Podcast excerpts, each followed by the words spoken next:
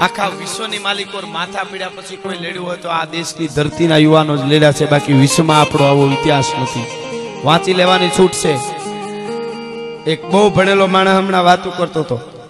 મને બહુ દુઃખ થયું. એ એમ કહેતો હતો કે ભારત હાવ ગરીબ દેશ હતો અને ભારતમાં કાંઈ હતું નહીં ને અંગ્રેજો અહીંયા આવ્યા ને એણે આપણને ટ્રેનો આપી ને એણે વિજ્ઞાન આ કર્યું ગાડીઓ આપી આવું બધું કર્યું તો કે ભારતનું સારું થયું. તો મને વિચાર થયો કે ભારતની માલિકો હાડા હાથસો વર્ષથી તુગલકો ને સુરી ને લોદી મોગલો ને હમણે રાજ કર્યું.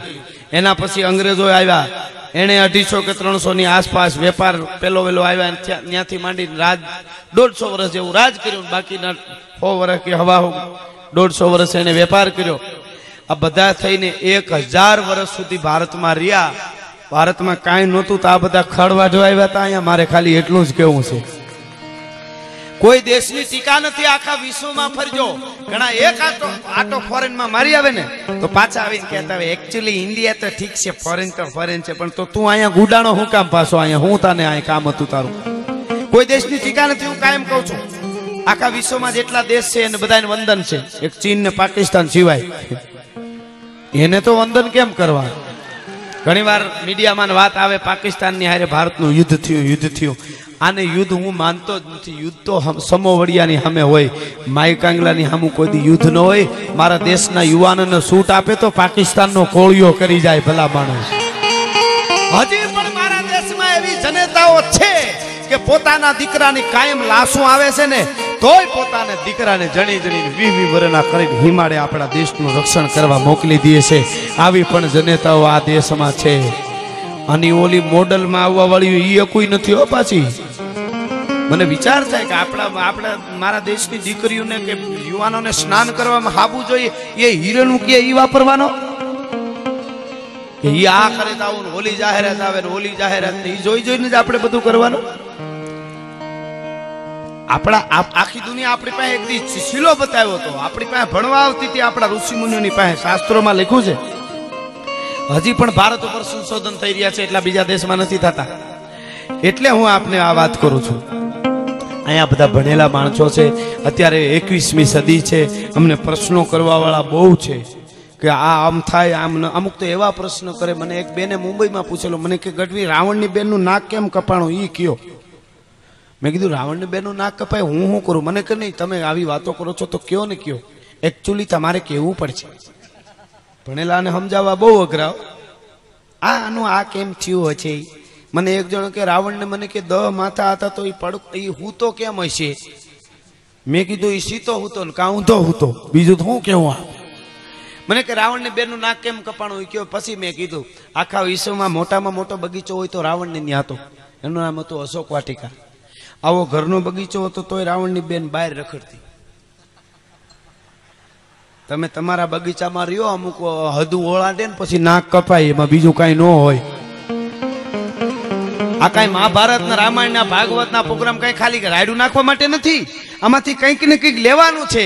આમ કરાય, આમ ન કરાય, કોઈની પાસે બેહવું કોની પાસે નહીં, મિત્ર કરો તો હું કહેતો હતો ને, આપણે બધું જોઈ જોઈને કરવું પડે. આટલું અગિયારસો વર્ષ પહેલા એક કવિએ બહુ સવયો સરસ કીધો છે કે આટલું આટલું કરવું, આટલું ન કરવું. ડોળા પાણીમાં પડી જવું ને, હાવજના જંગલમાં વયું જવું ને, કાન ખજૂરાને કાનમાં નાખી દો ને બધું કરવું, પણ ખરાબની મિત્રતા શું ન કરવી, શું કામે ખબર? તમે કદાચ જીવ જાય, ભરી જાવ ને તો જીવ જાય, આબરૂ ન જાય, પણ અમુકની અમુ- અમુકની મિત્રતા થઈ જાય ને ભૂલમાં, તો પેઢીઓના સંસ્કાર વયા જાય પછી ભેળા કરતા ભેળું ન થાય એટલા માટે આ વાતો કરી. ખબર ન હોય, નથી કોલેજના પટાંગણમાં દસ જુવાનડા ઊભા હોય નવ ફાવે એવી વાતો કરતા હોય. પણ એક જણાને સારો વિચાર આવે ને ક્યાંકથી? એક જણાને કે ધર્મ માટે કંઈક કરવું જોઈએ, ગાયું માટે આપણા ધર્મ માટે. તો નવ જણા શું કે ખબર હવે ધર્મ વાળું થઈ ગયું, એન્જોય કરે, એન્જોય. એન્જોય તો ઓલો ભૂંડળો માદણામાં પડ્યો હોય ને ઉનાળામાં જોજો, માદણામાં ભૂંડ પડ્યો હોય, આડે પટાડે એને પાસે જઈ ધીરે દઈને કહેજો, ભૂંડણા કેમ છો? તો એ કહે એન્જોય એન્જોય લે. તો એમાં આપણામાં ફેર હું? તો આપણે મનુષ્ય દેહ મળ્યો છે એમાં ભારતમાં અવતાર મળ્યો છે. આ બલિદાનો આ એમને ઘણા વાતો કરતા હોય, અટાણે કઈ બાજવાનો જમાનો નથી બાજવાનો નો જમાનો નથી, હાવ સાચી વાત. પણ ક્રાંતિનો તો યુગ છે, આ વાયડાઈ નો હોવી જોઈએ. અટાણે કલમનો જમાનો, બંદૂકોનો જમાનો નથી આવું ઘણા કે એ કલમનો જમાનો અહીંયા આપણે અહીંયા અંદર, ભારતની અંદર, બાકી હિમાડે કલમનો ઢગલો કર્યો હોય તો. આતંકવાદીઓ બહારાટો બોલાતો ત્યાં કીધું કે કલમનો જમાનો છે ઇન્ડિપેન્ડન્ટ કાગળનો ઢગલો કરો. બહારાટીઓ બોલી જાય ને, જેને જે થતું હોય એ થાય. અહીંયા બરોબર છે, કલમમાં આપણા અધિકારીઓ હોય, વકીલ હોય, જજ હોય, કાયદા પ્રમાણે કાનૂન લડીને આપણું સંવિધાન બહુ સરસ બનાવ્યું છે, આપણા બધા વડીલોએ મથીને. એ સંવિધાન ઉપર આપણે વિશ્વાસ છે ને એ જરૂરી છે. પણ સરહદની માથે બહારાટો બોલે ને, ત્યાં લીલા માથા દેવા પડે એમને નથી થતું. અને જેને બલિદાન દીધું એને મારે તમારે યાદ કરવું જ જોઈએ. એક વાત મને વચ્ચે યાદ આવી એટલે કહું.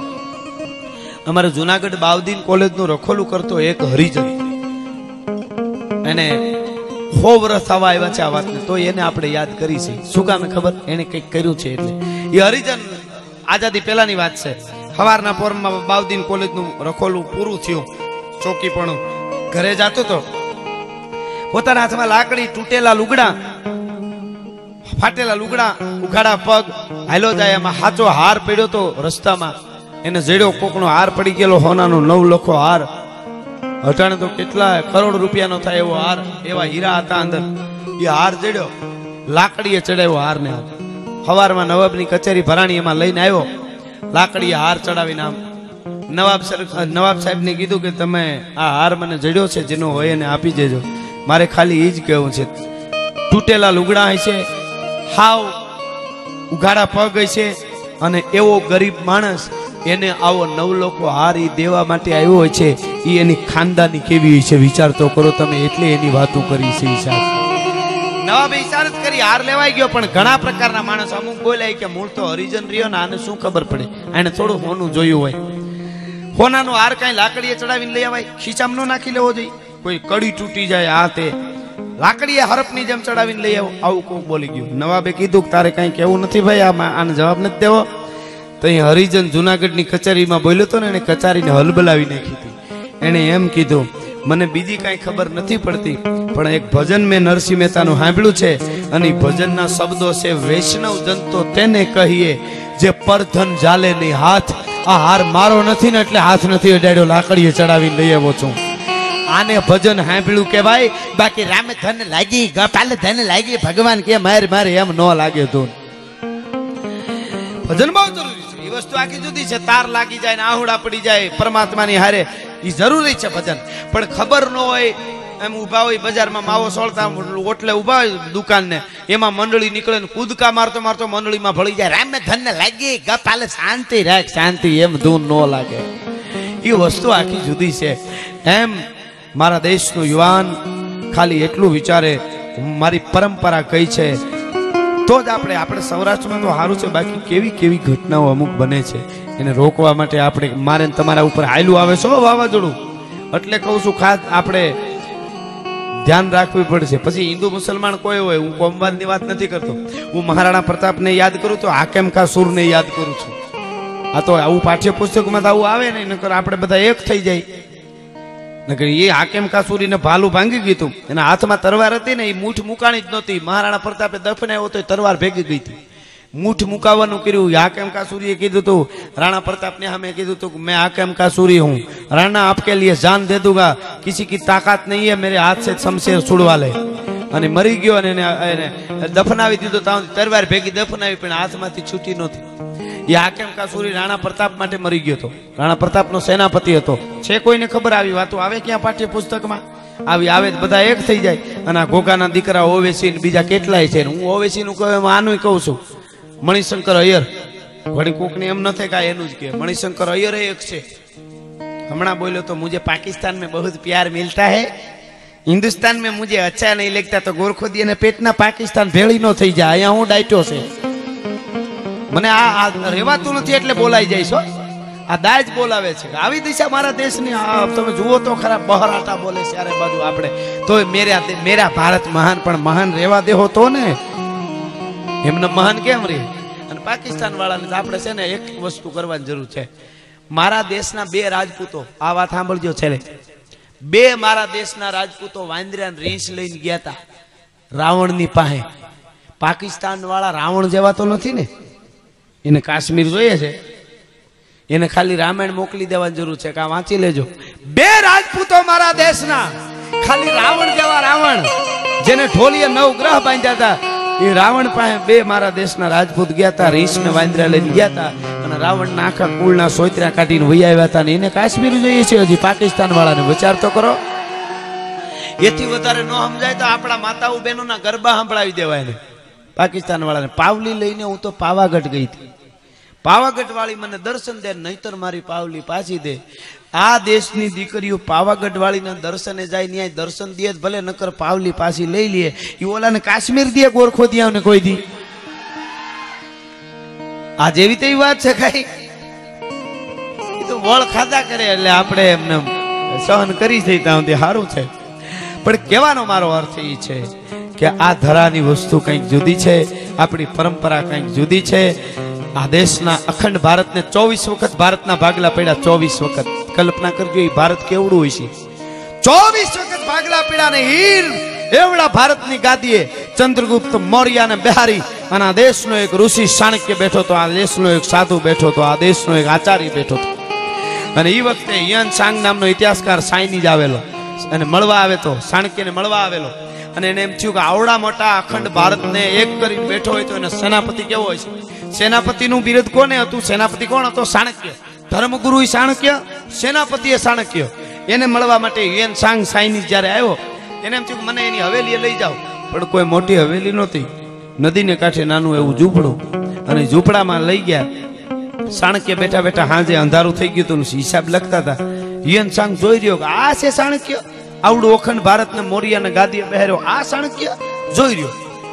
એનું લખવાનું હાલતું હતું ને એમને યન સાંગ સાનો મને બેઠો રહ્યો. લખવાનું પૂરું થયું એટલે ચાણક્ય એક દીવડો બળતો હતો.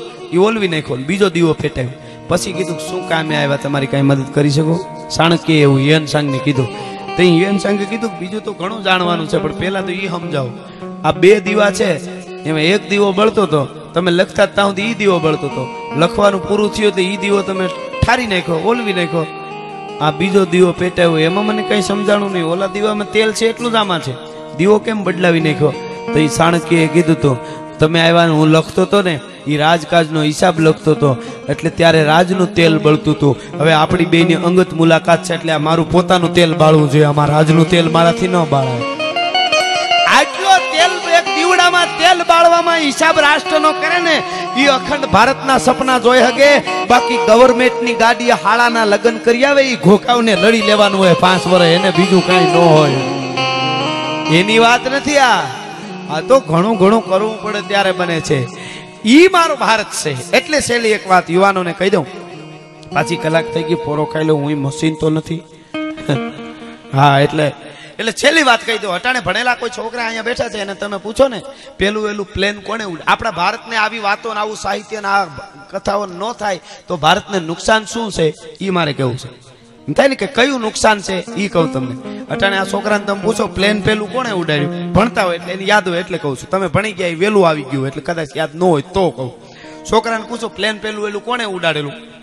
એટલે એમ કહે કે રાઈટ બ્રધર્સ બે ભાઈઓ થઈ ગયા અમેરિકામાં. એણે પેલું એલું પ્લેન ઉડાડ્યું. હવે આ વાત કરવાનું કારણ શું અહીંયા? ખોડિયારમાંના સાનિધ્યમાં સાંભળજો. ઇતિહાસમાં આખા વિશ્વમાં તો ભણાવવામાં આવે જ છે. એનો વાંધો નથી મને. ભારતમાં ભણાવવામાં આવે છે કે પેલું વેલું પ્લેન રાઈટ બ્રધર્સ